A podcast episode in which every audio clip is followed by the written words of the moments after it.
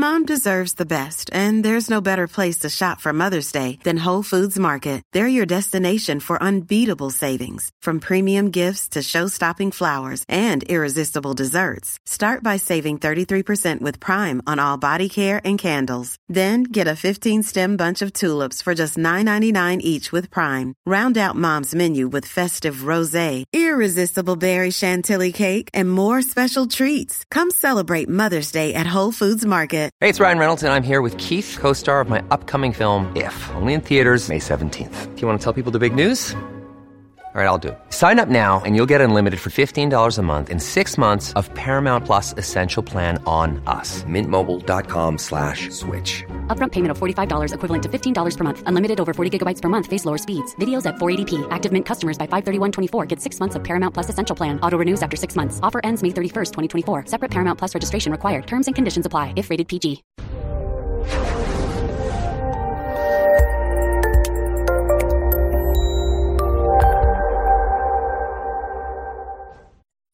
This episode was pre recorded as part of a live continuing education webinar. On demand CEUs are still available for this presentation through all CEUs. Register at allceus.com slash counselor toolbox. I'd like to welcome everybody to today's presentation Happiness Isn't Brain Surgery Eating to Support Mental Health. Now, with the recognition that most people in here are uh, mental health counselors, social workers, mental, marriage and family therapists, etc., i.e., not nutritionists or registered dietitians, um, this information is simply educational. It's not designed to enable you to prescribe any sort of nutritional protocol for your clients, but it is designed to give you some understanding of how nutrition impacts mental health. So you can educate your clients and point them in the right direction. So if the both of you working together think that it's worth um, approaching that with their physician or going to see a nutritionist then they might go ahead and do that over the next hour, we're going to review the nutritional building blocks for health and wellness, examine how these nutrients or lack thereof contribute to neurotransmitter imbalance or balance. Um, you'll notice a lot of things don't work in isolation. So if you have a lot of one, element, vitamin, mineral, whatever, but you don't have the cofactors, they're not going to work. So it's important to have a balanced diet. And we'll talk about some simple ways to help clients do that a little bit um, later in the presentation. And we'll also identify several nutrient dense foods that you can include in your diet not every food is appropriate for every person. Some medications you can't um, like MAOIs you can't uh, eat cheese or drink wine. So we're obviously again not going to prescribe any course of uh, nutrition for any of our patients but um, it is interesting to note some of the foods that you can get more bang for your buck if you will. And there's a chart at the end of the presentation that will show you that. Why do we care? Well, in early recovery, now from addiction, from depression, from anxiety, whatever they're seeing you for. Nearly every person's neurotransmitters are out of balance. They're not feeling good. So it tells me their feel good chemicals are either insufficient or not in the correct proportion to the get up and go um, neurotransmitters. This causes feelings of depression, apathy, anxiety, and or exhaustion. So, encouraging people to understand why they feel the way they do is the first step. Why is it when I eat certain things, I feel this way? Why is it that when I do this, I feel this particular way? Helping people understand that everything we do probably has an impact on our neurotransmitters because it will either use up or cause us to be more excited or it'll help us calm down. But all of that is um, triggered, if you will, by the neurotransmitters. Figuring out how to help yourself feel better is next. So, this is why we want to educate our clients about a holistic approach. But what are neurotransmitters? Well, we've got 86 billion neurons, and the neurotransmitters make the communication go between those two neurons. It's kind of like the circuit completion. Neurotransmitters regulate mood, cravings, and addictions, energy, libido, sleep, attention and concentration, memory, and pain sensitivity. So, and I've said this before, but when we think about, um, we'll take depression because that's the easiest one to use, but a lot of other mental health diagnoses have similar symptoms. Mood, if your mood is, you know, low, anxious, that's a neurotransmitter issue, or can be. Um, if your energy, you know, we're talking about fatigue and lethargy in depression, well, neurotransmitter may be implicated. Um, libido, when people are depressed, they typically don't have as much libido. So, again, we're looking at neurotransmitters. Sleep is regulated by neurotransmitters, which, when people are depressed or anxious, they either sleep too much or can't sleep enough. Poor concentration, characteristic of a lot of mental health diagnoses, neurotransmitters. And memory, yeah. Pain sensitivity is more linked to serotonin and your endogenous opioids, but serotonin is that neurotransmitter that we so often refer to as the antidepressive neurotransmitter. 86% of Americans have suboptimal neurotransmitter levels, mainly because we do it to ourselves. Chronic stress, you can only go so high, so hot, so fast for so long before your body goes, ah, I give up, wave the white flag. Poor diet, we're not getting the building blocks that we need. Now, some people are trying to get the building blocks that they need, but they're eating foods that are too heavily processed or grown in nutrient poor soils. Uh, so it is important to look at where is your food coming from. Environmental toxins, Drugs, either prescription or recreational, will affect neurotransmitter levels, alcohol, nicotine, and caffeine. So think for yourself in the past week, how many of these have impacted your life? You know, chronic stress, not eating so well, environmental toxins. Um, pretty much, I say if you look on the label and you can't pronounce it, probably a toxin of some sort. Um, that's not always true, but it's kind of a good rule drugs, prescription or recreational. I've been uh, sick for about, I'm getting over it now, but it was about a week. And I don't normally take medication, and I've been taking decongestants, which are stimulants. So, guess what? You know, I've been a little bit more revved than normal, altering those excitatory neurotransmitters. And caffeine. You know, for me, caffeine is kind of a staple of my morning ritual. So, you know all of those are things that i do that could potentially negatively impact neurotransmitters. So just thinking for yourself how easy it is to do things that aren't necessarily the best for us how do you feel when you're not getting enough oxygen? And you know i put hint here because most of us are like well i'm not oxygen deprived. But a lot of times we are. When we are not getting enough oxygen in we tend to yawn more. Uh, most of the time when we yawn it actually is due to oxygen deprivation. Why does that matter with nutrition? Because if you don't get enough iron and your hemoglobin is not able to carry oxygen throughout the body, then you're going to feel oxygen deprived, fatigued, foggy headed. Um, what effect might a low carb diet have on mood? And we're going to talk about some of those things as we look at how frequently the uh, nutrients we need are actually in whole grains. What effect might a low protein diet have on mood? Now, this is one we don't think about a lot. But some people don't get enough protein. Most non vegan Americans do, but we're, we're going to look at the quality of the proteins.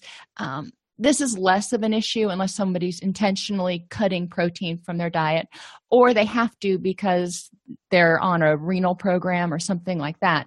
Uh, but it is interesting to look at the impact that changing carbohydrates or proteins has on our moods. And why do doctors test for vitamin D levels in patients with depressive symptoms?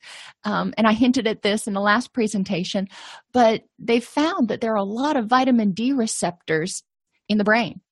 They don't exactly know what they do, but they know they're in parts of the brain that regulate mood. So they figure if there are receptors there, they must do something. They also know that when we look at seasonal affective disorder, people who aren't getting enough sunlight, and i.e., their body's not making enough vitamin D, tend to have more depressive symptoms, which is why a lot of doctors recommend people take vitamin D supplements when there's not a lot of sun outside. So, we're going to start with the amino acids, our proteins. And the reason I'm starting with this is because amino acids are what your neurotransmitters are built from. So, L tryptophan is the only amino acid that is broken down in order to make serotonin. Serotonin, we know, makes melatonin. So if you don't have enough tryptophan, then it's going to affect anything that serotonin's involved in. And I've got a cute little graphic for that in a little while. Um, but it's also going to affect sleep. So we want to make sure people are getting that. Now, the cool thing with um, with proteins is when you eat something that is a protein like chicken or fish or eggs, um, it has most every amino acid in it. So it's not like you've got to try to find high tryptophan or high tyrosine or high this or high that.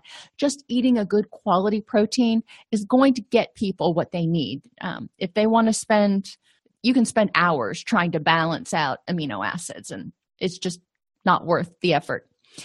Tyrosine is um, broken down to make L-DOPA, which is broken down to make dopamine, which is broken down to make norepinephrine. Wow. So imagine we have somebody who has been stressed out for a really long time. Their body's kind of turned down the sensitivities. They don't have the energy. They don't have motivation. Dopamine is our pleasure chemical. Norepinephrine is our motivation and get up and go chemical. So if you don't have tyrosine, you're not going to have reward or motivation. You know, and that's kind of a gross overstatement. Again, you need to understand that um, these things are vital for our body because sometimes we can't get them from just our own bodies. We need to actually ingest them, which takes us to our essential amino acids. A lot of these slides have a lot of information on them that you're able to read, so I'm not going to go through each one and read them to you. Um, and and uh, I'll just leave it at that. Essential amino acids must be requ- acquired from diet. So, all of these essential amino acids, and there's nine of them, can't be manufactured within the body. So, if you're not ingesting them, you're not getting them. And if you'll notice, the bottom one is tryptophan. Guess what? Tryptophan is the only amino acid precursor to serotonin. So, if you're not getting that, then your body's going to have a hard time making serotonin. Um, so just that's the big one that's really um, impactful, if you will, in terms of uh, uh, in terms of your proteins. Then we've got this whole other issue of complete versus incomplete proteins. And if you took um, nutrition when you were in college, when you were in high school, you've probably heard something about this, and but you may not remember a lot and there's a lot of research on it and there's a lot of competing opinions uh, so i will start out by saying that some proteins are what they call complete they have all of the amino acids um, in them the essential amino acids which are again the ones we cannot manufacture they are both meat fish dairy eggs and then there are also some non-meat if you will uh, sources of complete proteins so vegetarians and vegans can get complete proteins. There's no issue with that. Incomplete proteins are those that don't contain all nine essential amino acids. Now, the big um, controversy comes up right now in the fact that there used to be a theory that in order to for your body to be able to use the proteins that you were eating, if you ate an incomplete protein that had five of the essentials. Then you had to eat another incomplete protein at the same time that had the other four essentials in order to give your body a complete protein that it could use. The research has since shown that that's not so much true. Your body uses the amino acids when it gets them. Um, now, it's helpful. Uh, the compromise, I guess, between the two sides has been to say if you eat um, an incomplete protein, you probably want to look at including the other kinds of amino acids. So, you know, both types that will eventually give you all nine essential amino acids in your diet at some point within a 24 hour period. But there's still a lot of argument about whether that's necessary or whether you can just kind of mix it up throughout the week and you'll be a okay. Which brings us to so you've got incomplete and complete proteins. Both of those provide your essential amino acids. This is the take home message. That's the meta concept, if you will. And those are the ones that we need in order to um, function, build tissue, make everything that our brain needs. But not all proteins are created equal. So not only could they be incomplete, but even some of your complete proteins um, aren't completely digestible. So they created the protein digestibility corrected amino acid score. Um, and that acronym doesn't even say anything. But the take home from this is to understand that if you need 80 grams of, let's, we'll do 100 because it's easier on my math skills. If you need 100 grams of protein a day and you get 100 grams of protein from egg whites or ground beef, then it's one for one, you got it. But if you need 100 grams of protein a day and you're getting it from pinto beans, then you're going to need, um, you're only going to be able to synthesize about 61% of that for protein. So you're going to need a little bit more protein if you're not getting it from something that is easily digestible. The big concept here is if you're working with somebody who is a vegetarian or a vegan, they may need to talk with a nutritionist about whether they're getting enough protein. And on to my favorite neurotransmitter um, building block, tryptophan. Where does it come from? Egg whites and chia seeds are two of your biggest ones. Interestingly, turkey doesn't have as much available tryptophan as egg whites or chia seeds. So, um, something to know. A lot of us talk about tryptophan as, you know, when we eat turkey at Thanksgiving dinner, that makes us sleepy. And that's not true. Actually, it's the carbohydrates from Thanksgiving dinner that makes our insulin go hooey, that makes us sleepy. The turkey, uh, the bioavailability of the tryptophan is actually pretty low in a lot of the turkey we eat. As far as um, making it available to your body, your body also has to have iron, magnesium, B6, and vitamin B or vitamin C to convert tryptophan to serotonin. So it's not, you can't just pop a tryptophan pill and go, okay, I'm going to feel better. Your body needs a balanced diet. More readily absorbed when eaten with a high carbohydrate meal, which again is Thanksgiving dinner, if you will, um, because amino acids are used throughout the body when you eat a high carbohydrate meal, a lot of the competing amino acids are absorbed into the tissues to rebuild and do all that kind of stuff that they do. And tryptophan just makes a beeline for your brain. So, more tryptophan's able to get into the brain. As I've said, it's the only precursor to serotonin. Now, I've included on these slides a lot of journal articles, so you can go back and review the research, um, which, you know, if you're like me, it's kind of interesting to look at what they've studied um, and see how nutrition really does make a significant impact. And here's that little graphic I told you about tryptophan, we eat it, chia seeds, egg whites, turkey, whatever. But in order for it to actually be broken down, we have to have iron, which is Fe, magnesium, calcium, B6, and folic acid. All right, so it's broken down and it's made into uh, 5-HTP. Great. So we're on our way to serotonin. We know 5-HTP is a precursor of serotonin. But got to stop because 5-HTP has to be broken down again. And in order to do that, you need all of these things, which vitamin C, again, uh, B6, zinc, and magnesium. So, more different vitamins are needed in this process, in this mixture, in order to make serotonin. We know that serotonin is involved, insufficient serotonin is involved in fibromyalgia and other pain conditions, cravings for carbohydrates, alcohol, and certain drugs, sleep problems, and gut and heart problems. So, serotonin's really a big player throughout our body, not just in our mood.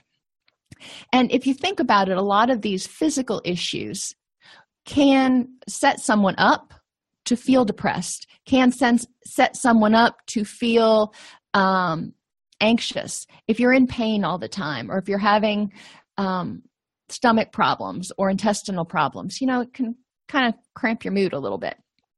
And then serotonin is broken down in order to make melatonin. If you don't have enough serotonin to spare, it's got to come from somewhere. So most of the time, your body goes, you know, we just won't make as much melatonin, so the person doesn't sleep as well.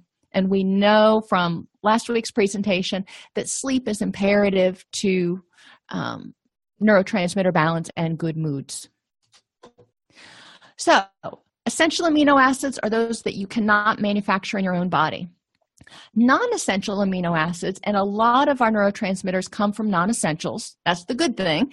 Um, but a couple of them that we want to hit on arginine helps with insomnia, glutamine is broken down to glutamate, which we know is an excitatory neurotransmitter.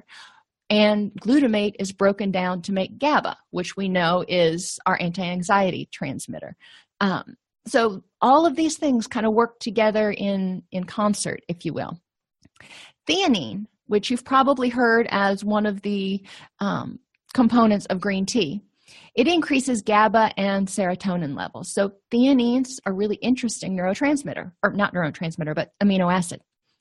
And tyrosine, as you saw in the first graphic, is used to make nor- uh, dopamine, which is broken down to make norepinephrine and and thyroid hormones.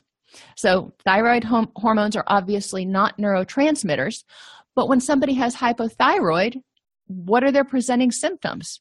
Almost exactly the same as clinical depression. So we want to look at what's going on. What, what are we treating, and what does this person need in order to start feeling better?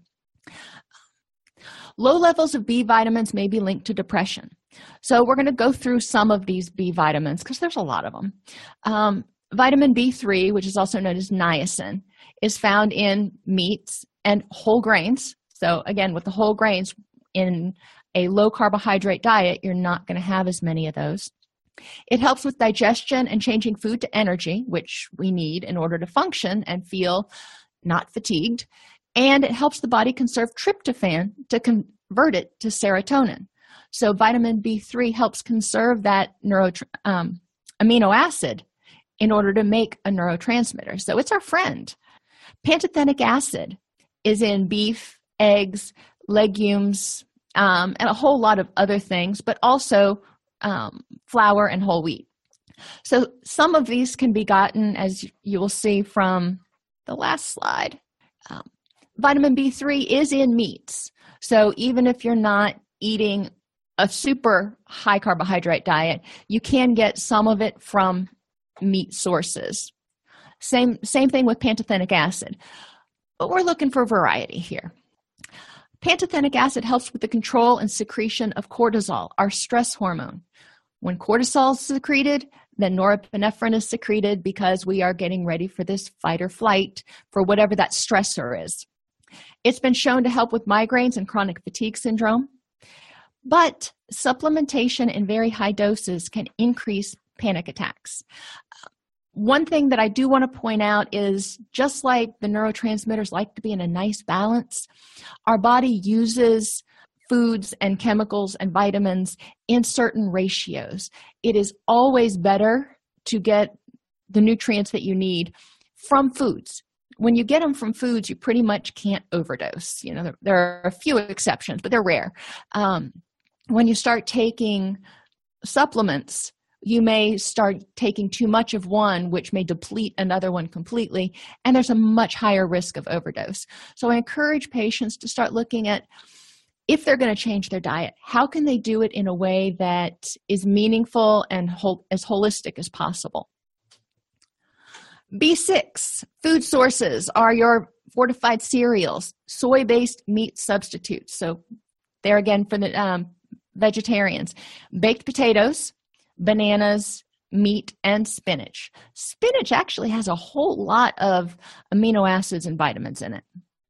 B6 supports your nervous system by helping your body break down those proteins so it can use it to make neurotransmitters. A lot of us know folate, or folic acid. Um, if we've been pregnant, then you know it was something the doctor really wanted us to have to ensure good brain development in our fetus. Well let's keep it going even when we get a developed brain theoretically um, when we're older.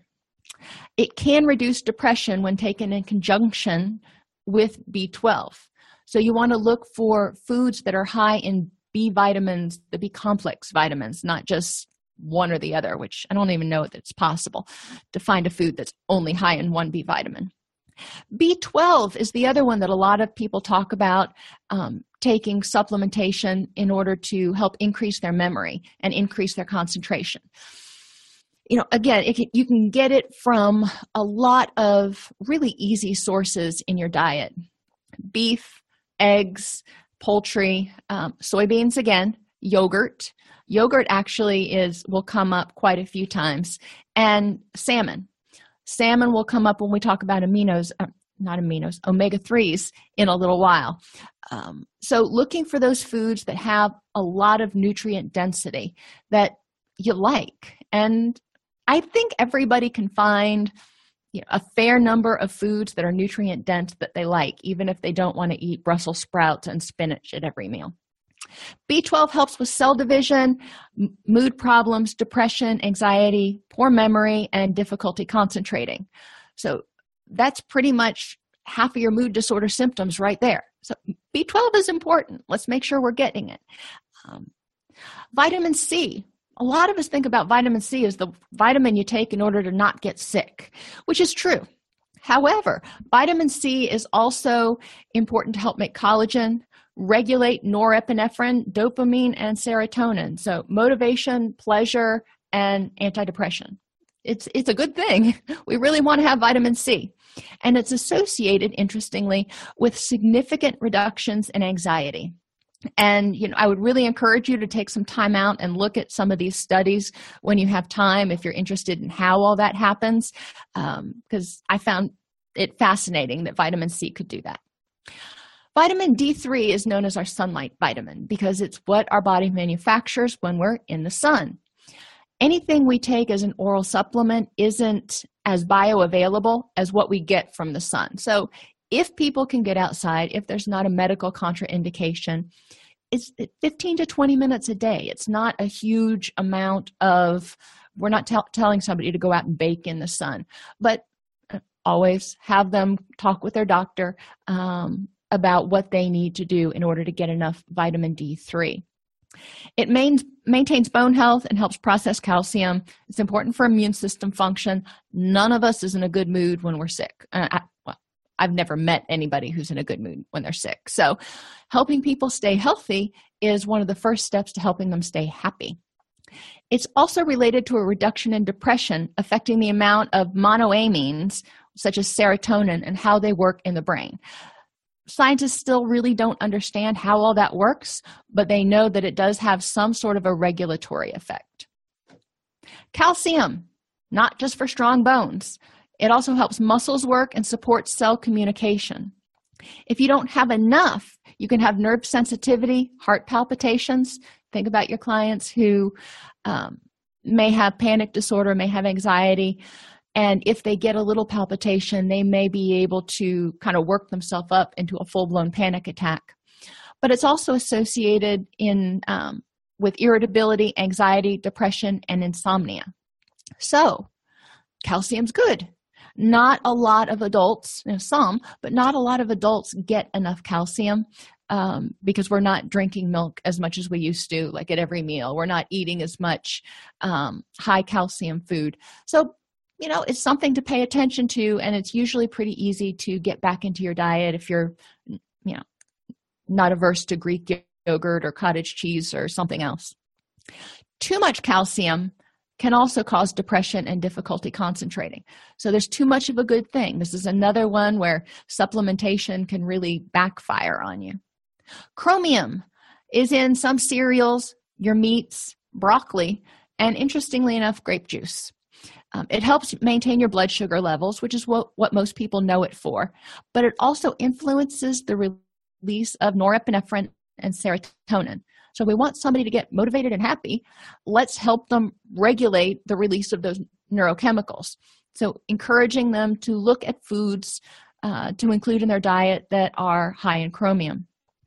A daily dose, and not that we're recommending this for our clients, um, of 600 micrograms of chromium led to a significant decrease in symptoms among those with atypical depression, which they defined atypical depression as those people with depression who have a tendency to overeat.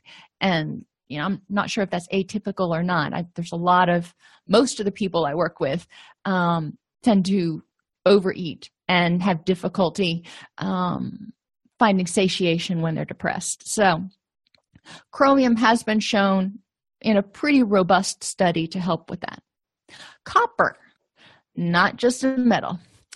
food sources of it that most of us would be have access to seafood cashews sunflower seeds wheat bran cereals whole grains avocados and cocoa products um, and when i say cocoa it doesn't have to be chocolate chocolate's really high in calories um, dark cocoa powder is you know really high in both magnesium and copper.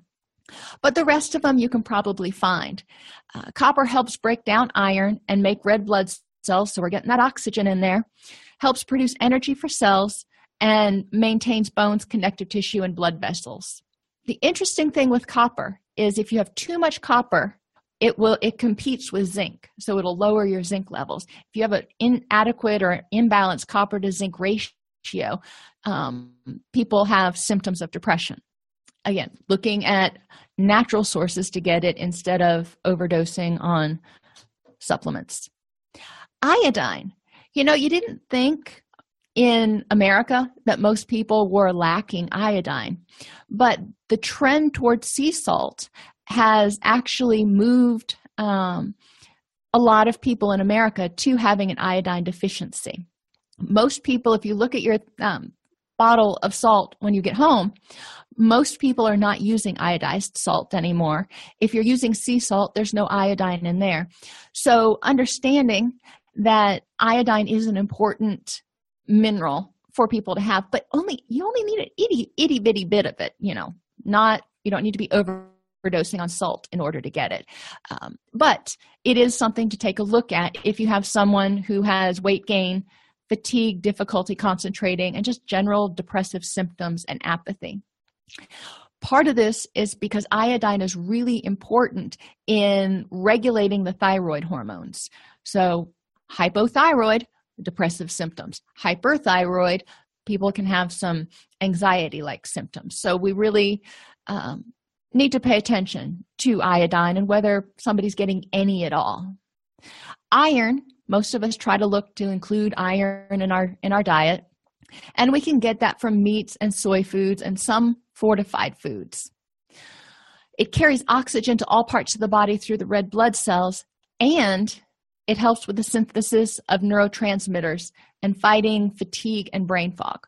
So what are the symptoms that people are presenting with what might be going on uh, let's take a look at what their average week of their average meal plan looks like for an entire week. And I encourage people to download an app, keep a food diary for a week or even a month, just to get an idea about what minerals, vitamins, and minerals they're getting enough of.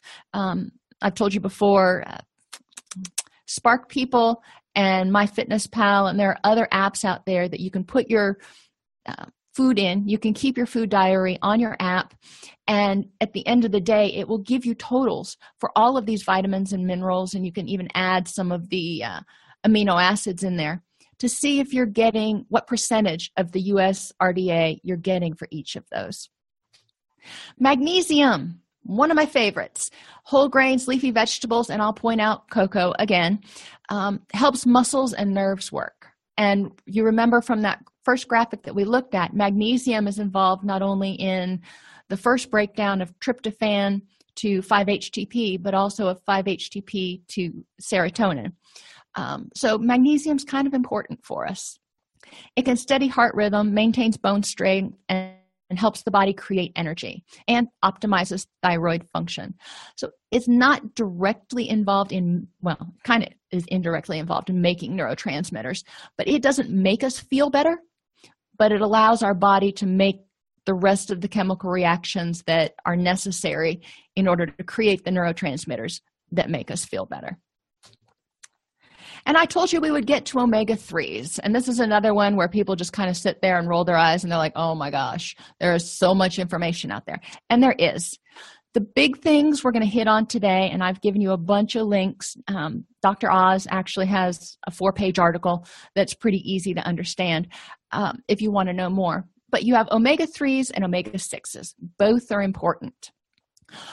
Omega 3s are what we're going to talk about first because that's what most Americans don't have enough of in their diet. They come from walnuts, chia seeds, mackerel, tuna, and salmon fish oil. Now, those uh, portion sizes that I put up there are what I found um, one site recommended in order to get 100% of what you needed for the day. So it's not a lot. It's not like you have to go out and eat, you know, five pounds of fish or something. It's not too hard to get into a meal. Um, but it is interesting to look at where it comes from. And I know I look at this and I go, yeah, I haven't eaten any of those in forever. Um, the other ways to get omega 3s in your diet are to use can- canola oil, olive oil, or flaxseed oil when you're cooking. Now, flaxseed oil has kind of a bitter taste to it, in my opinion. Um, so I don't typically use that when I cook, um, but I do put it in sometimes when I'm making um, sauces or something that's going to cover it up. Flax seeds themselves are sometimes touted as something you can use in order to increase your omega 3s, and they can, but they're not as efficient at producing positive effects because the ALAs in in the uh, flax seeds actually have to be converted to the EPAs and the DHAs. EPAs and your DHAs are your acids that are your omega 3s that are really useful to your body. So there's a breakdown process that has to happen in there. If you like flax seeds and you're used to using it in your cereals or whatever you do with it, more power to you. It's a whole lot better than nothing at all. Omega 3s help your body transmit nerve signals, maintain serotonin balance, interesting to know, and reduces inflammation. They've actually found a lot of links between inflammation in the body and depressive symptoms. Um, so, putting that all together, if you can figure out a way to get omega 3s into your diet in some way, um, and there are a lot of fish oil supplements and those things that people can talk with their doctor about that make it easier to get the omega 3s. Uh, it's one of those things that seems to be really critically important for pre- preventing depression in a lot of people. The ideal ratio of threes to sixes is either one to one or two to one, uh, omega 6 to omega 3. So we already have, you know, a ton of omega 6s in our diet. It's getting the omega 3s up. Uh, these different articles here, like I said, this article from Dr. Oz, Daily Dose of Omega 3, really effective. This one from Harvard explains why flaxseed is not as bioavailable. Um, but it gives you a lot of information. And this one from the Journal of Clinical Psychiatry, uh, EPA E is actually the clinical um, term that they were using for supplementing with omega 3s for major major depressive disorder um, so don't let the very foreign titles seem um, make you not want to go read the article. Another one we're going to talk about and this isn't uh, this is an antioxidant and it's lycopene. It prevents brain degradation with age and this is the only one in this category we're going to talk about but i thought it was important enough to add it to this slide or add it to this presentation. Lycopene is found in your red foods. Watermelon pink grapefruit apricots tomatoes to a certain extent sweet potatoes. Um, interestingly enough it becomes more available to um, our bodies when it's cooked. So lycopene is something you might want to consider looking at. Potassium. If you've worked with clients with eating disorders especially clients um, who are bulimic potassium is something that we really watch and to a certain extent with anorexia too. Um, because it becomes very disrupted during the purging process. Um, sources of potassium broccoli potatoes again most people like baked potatoes. It keeps coming up. And that's what i try to do is i go through the slides here and i find foods that i like and then i start putting hash marks next to them for how many different vitamins or minerals or whatever they'll give me. And the ones with the highest number of hash marks are the ones i try to include in my diet prune juice and prunes. I, I can't tolerate prune juice but i love prunes. Green leafy vegetables orange juice bananas. We all think of potassium and bananas. Um, it's required to activate neurons and helps maintain a healthy water balance in our body. And potassium's really involved in the kidneys and everything else. It's you could do a whole class on it. But without the electrical charge sparked by potassium neurotransmitters like serotonin can't be used so it's basic basically acts like a spark plug to initiate a uh, chemical reaction. So, you know how well your car works if the spark plugs are shot. So, most people, again, they'll eat bananas, potatoes, broccoli. Selenium. Now, this is one of the ones that I said you can actually get a toxic level from the diet. If you eat um, Brazil nuts, those big nuts that kind of look like shaped like bananas in mixed nuts, I love them. But if you eat more than two or three, and they've been grown in an organic environment that has a lot of selenium in the soil, you actually can get too much selenium and start feeling nauseous. But that aside, um, so it's found in Brazil nuts, brown rice. We all like brown rice. Turkey, that's another one that's come up a lot. Spinach, told you spinach was an oddly um, nutrient dense food. And sunflower seeds. It too regulates the thyroid hormone, but it also helps regulate the circadian rhythm. So it helps helps us regulate that sleep wake cycle and the sleep wake eat cycle. Um, if people are having difficulty feeling satiated, if they're having difficulty feeling like um, they know when to eat or they know when to stop eating, or they don't know they're never sleepy or they're always sleepy, might look at whether they're getting enough selenium in their diet. Um, if they eat a lot of chicken, they probably are. But zinc, food sources of zinc include red meat, uh, fortified cereals, oysters, almonds, peanuts, soy foods, and dairy products. Zinc balances with copper, and they found that too little zinc really results in um, depression or anxiety. So that ratio is really important. It supports immune, reproductive, and nervous sy- systems. So you know, it's it's necessary. It's in most of your fortified cereals. If you grab a box of bran flakes or Cheerios or whatever it is you eat at your house, it's usually on there. Um, so it's not something that you're going to have to go hunt for really hard. So, in summary, you know, I, we went through a lot of different vitamins and minerals, and your head's probably spinning right now. And I put all of that information on these slides so it was easy for you to print out and kind of go through and circle the foods that you like to eat and see which ones might help improve your diet or things you might consider adding like avocados avocados aren't my favorite but they do they are nutrient dense eating foods with a low glycemic index improves the quality and duration of intellectual performance. Um, and a whole different presentation that I watched one time. Uh, the presenter was talking about how our brains are actually one of the biggest users of uh, blood glucose. So when we're presenting, when we're taking a test, when we're thinking hard, that's why if you go to a training and you sit there all day long, even if you have a physically demanding job, you walk out of that training and you're like, oh, I'm beat. Your body has actually used a lot of energy trying to process all that stuff. Um, but low glycemic index foods are ones that when you eat them, your blood sugar kind of goes up and goes down, and it's a gentle rolling hill.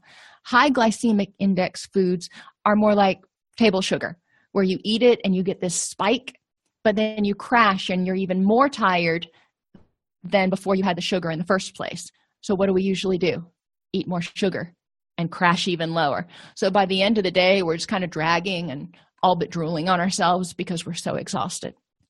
Dietary proteins contribute to good brain function. So, when we're talking about a lot of these foods that we talked about, vitamins and minerals are also found in meats. So, if you're not a vegetarian, um, that bodes really well for you being able to get stuff in there. If you are, um, there are vegetarian sources, it's just a little bit more complicated. We need tryptophan to create serotonin and melatonin so we can have the relaxation, calming, and so we can sleep. But also remember that serotonin is responsible for pain um, sensations. So when you don't have enough serotonin, you actually hurt more, which is one of the reasons it's implicated with fibromyalgia and some of the intestinal disorders like Crohn's disease that have a lot of pain with them. I think 80% of your body's serotonin is actually found in your gut. Interesting little side note. Brain cell functioning requires, doesn't want, it requires omega 3 fatty acids. So, if we want our brains to be healthy, we need to give them omega 3s. It's Omega 3s have also been found to help prevent or treat mood disorders, particularly depression.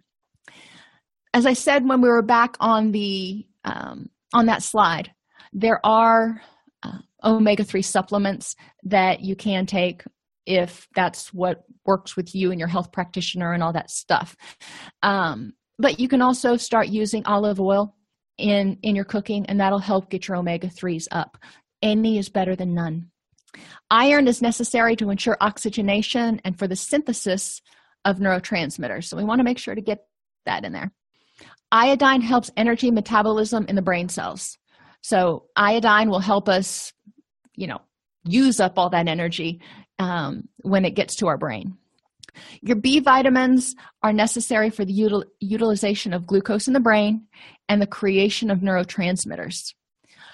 Nerve endings contain the highest concentrations of vitamin C in the human body.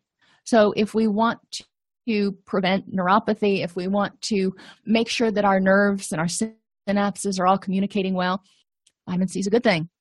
Vitamin C and vitamin B, all of your vitamin Bs, are what they call water soluble. So, if you get too much, um, you will excrete them, and generally within certain tolerable limits. Um, no harm, no foul, except for really expensive urine. Um, some of your other vitamins, like D and E, and a lot of your minerals, are not water soluble, so it's easier. They build up in the body, and it's easier to um, overdose on those. Vitamin E is necessary for transmission of your neurological signals. So, you know, again, getting it all through that network of 84 billion um, synapses um, and I've seen a couple questions come up, and I will try to answer those. My answer to a couple of them is I don't know yet, but we'll get there. When you get nutrients from real foods, there's much less danger of tox- toxicity, and they're more bioavailable in most instances because they're in a useful ratio to something else. Um, obviously, they were there and they helped the plant grow, or they helped the critter grow. So it's in a in a ratio that's useful to the body nature's all about balance so increases in one may decrease the others they may compete uh, which is why once you start taking supplements it can be a really slippery slope organic fruits and vegetables are generally grown in soil that is healthier. Um, current commercialization and practices uh, the same crops tend to be grown in the same soil and they extract the same nutrients every single time.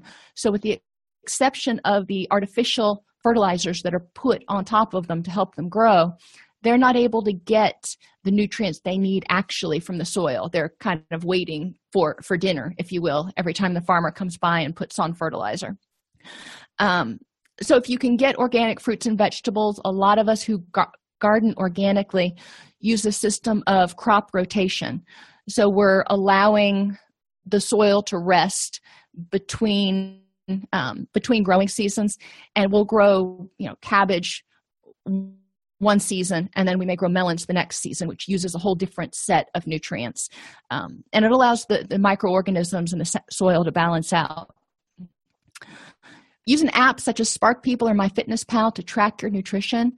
At the end of the day as i said it'll give you a whole printout of or whatever screenshot of what you got in terms of what percentage of the recommended daily allowance for your gender, age, and body weight. Smaller changes are long, longer at longer lasting though. So try to add more of one type of food that has multiple vitamins instead of turning your nutritional protocol upside down overnight. So maybe just start trying to use olive oil for the next month and then maybe start trying to drink a little bit more milk or whatever it is that when you look at your um, individual needs, you need to increase more of.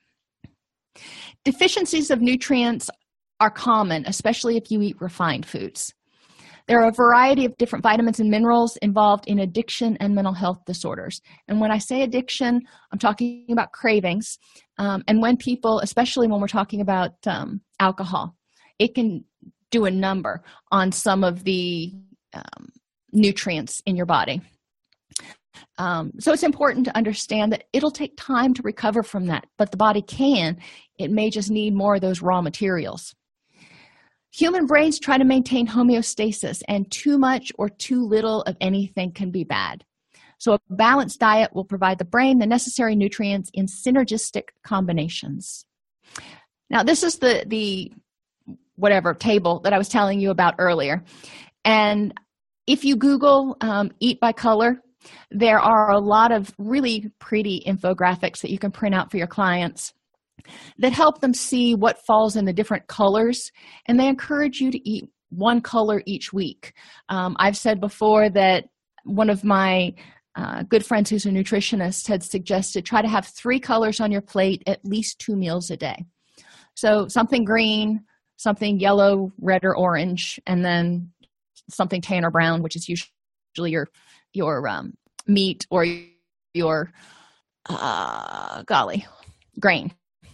Um, and when they talk about eating in color and they talk about whites and browns, they're actually talking more about potatoes and and onions and things. But I'm not going to split hairs. If they've got three of anything, three of any different colors, I'm pretty happy. But omega 3s, almonds and walnuts. Um, really easy, not having to eat a whole lot of walnuts because walnuts are high in calories.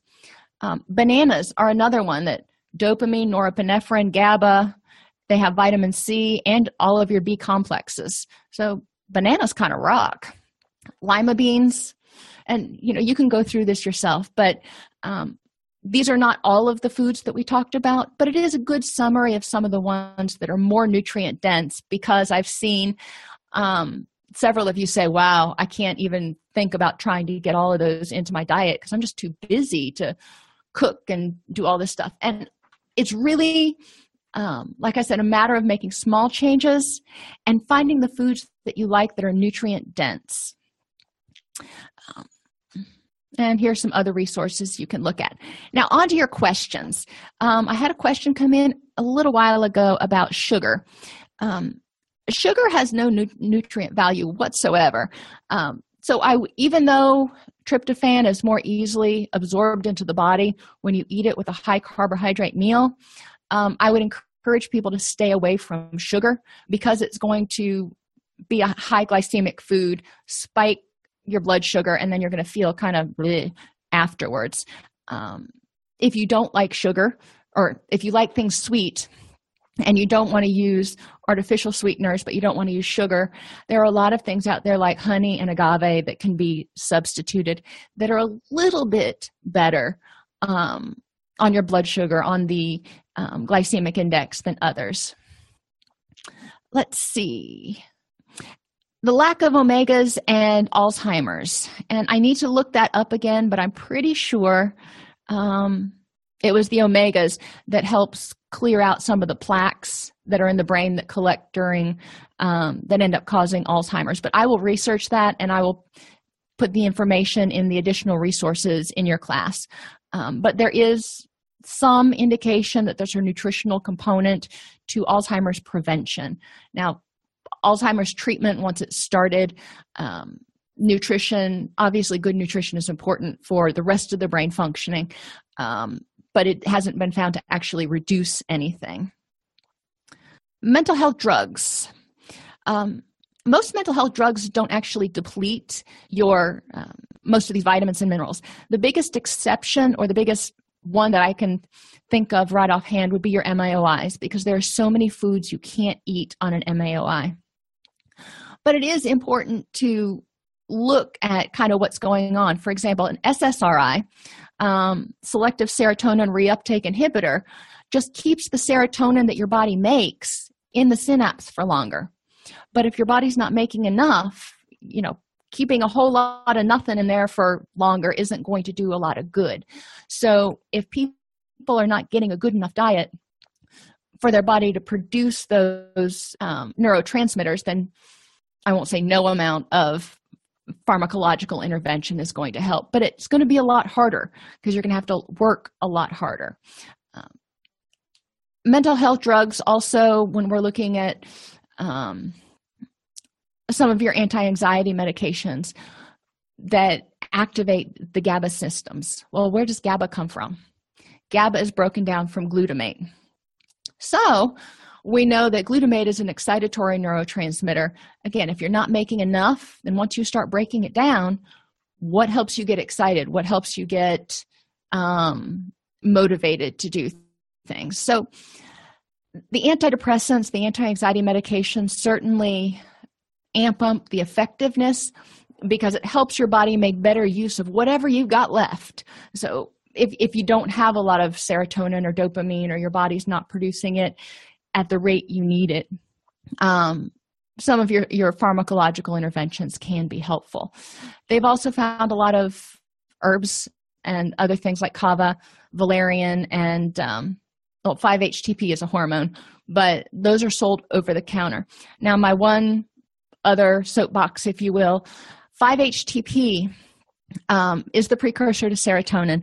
And they have found that some people if they're taking serotonin uh, reuptake inhibitors and 5-htp or if they take too much 5-htp can produce a um, uh, serotonin crisis. So you want to make sure that people don't overdose themselves on what i call raw serotonin.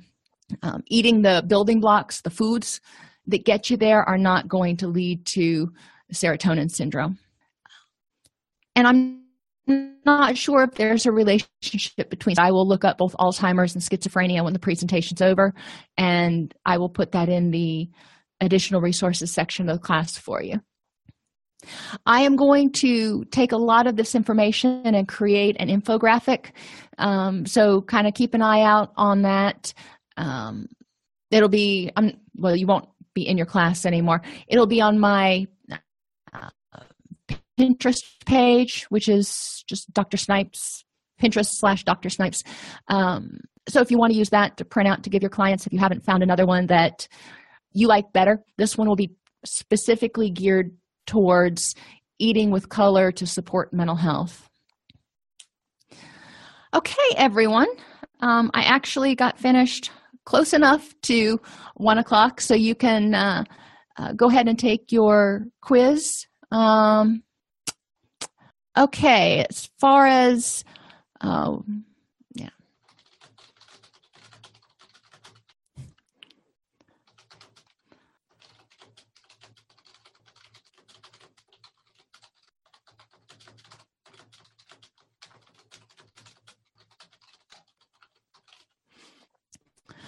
I just put my emails up there. If it's something that's support related or just kind of general, you can send it to support at allceus.com. That way, either one of us can answer it. If it's a question that um, is only applicable or can only be answered by the course presenter, which in this case would be me, um, you can email me at dr period snipes at allceus.com. All right, I'll see everybody on Thursday. Have a wonderful Wednesday. If you enjoy this podcast, please like and subscribe either in your podcast player or on YouTube. You can attend and participate in our live webinars with Dr. Snipes by subscribing at allceus.com slash counselor toolbox. This episode has been brought to you in part by allceus.com, providing 24-7 multimedia continuing education and pre-certification training to counselors, therapists, and nurses since 2006. Use coupon code Counselor Toolbox to get a 20% discount off your order this month.